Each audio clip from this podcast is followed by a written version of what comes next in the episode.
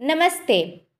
आज हम इस पॉडकास्ट के माध्यम से श्रीमद् भगवद गीता यथारूप की पृष्ठभूमि का श्रवण करेंगे। तो चलिए शुरुआत करते हैं। यद्यपि भगवद गीता का व्यापक प्रकाशन और पठन होता रहा है, किंतु मूलतः यह संस्कृत महाकाव्य महाभारत की एक उपकथा के रूप में प्राप्त है। महाभारत में वर्तमान कलयुग तक की घटनाओं का विवरण मिलता है। इसी युग के प्रारंभ में आज से लगभग पाँच हज़ार वर्ष पूर्व भगवान श्री कृष्ण ने अपने मित्र तथा भक्त अर्जुन को भगवद गीता का उपदेश दिया था। उनकी यह वार्ता जो मानव इतिहास की सबसे महान दार्शनिक तथा धार्मिक वार्ताओं में से एक है। उस महायुद्ध के शुभारंभ के पूर्व हुई। जो धृतराष्ट्र के सौ पुत्रों तथा उनके चचेरे भाई पांडवों या पांडु पुत्रों के माध्य होने वाला भ्रातृघातक संघर्ष था।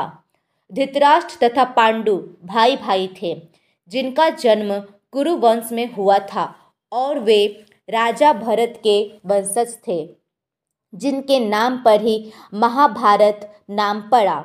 चूँकि बड़ा भाई धृतराष्ट्र जन्म से अंधा था अतएव राज सिंहासन उससे ना मिलकर उसके छोटे भाई पांडु को मिला। पांडु की मृत्यु अल्पायु में हो गई। अतएव उसके पाँच पुत्र, युधिष्ठिर, भीम, अर्जुन, नकुल तथा सहदेव, धृतराष्ट्र की देखरेख में रख दिए गए, क्योंकि उससे कुछ काल के लिए राजा बना दिया गया था।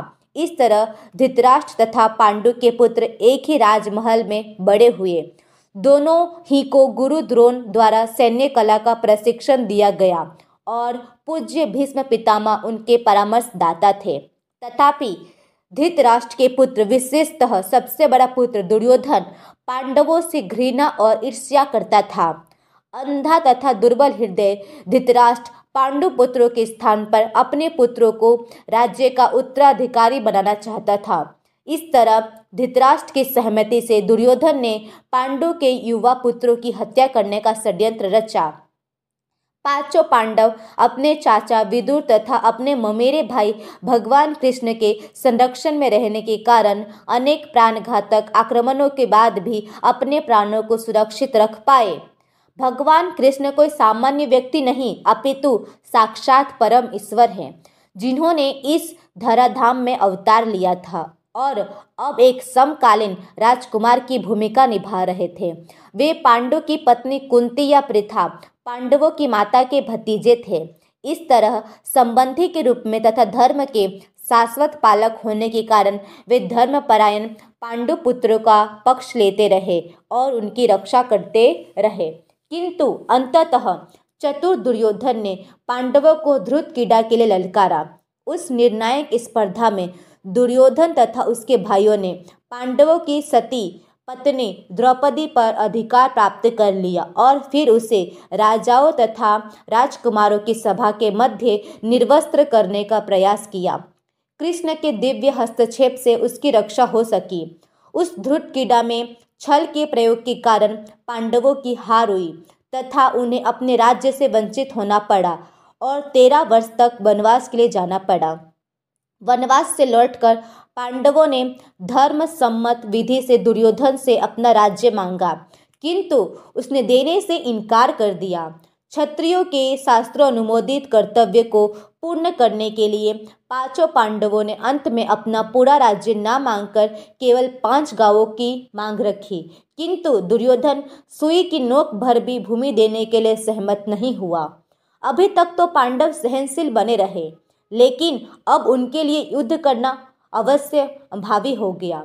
विश्व भर के राजकुमारों में से कुछ धृतराष्ट्र के पुत्रों के पक्ष में थे तो कुछ पांडवों के पक्ष में उस समय कृष्ण स्वयं पांडु पुत्रों के संदेश वाहक बनकर शांति का संदेश लेकर धृतराष्ट्र की राजसभा में गए। जब उनकी याचना अस्वीकृत हो गई तो युद्ध निश्चित था। अत्यंत सच्चरित्र पाँचों पांडवों ने कृष्ण को पूर्ण पुरुषोत्तम भगवान के रूप में पहचान लिया था। किंतु धृतराष्ट्र के दुष्ट पुत्र उन्हें नहीं पहचान पाए थे। फिर भी कृष्ण ने विपक्षियों की इच्छा अनुसार युद्ध में सम्मिलित होने का प्रस्ताव रखा।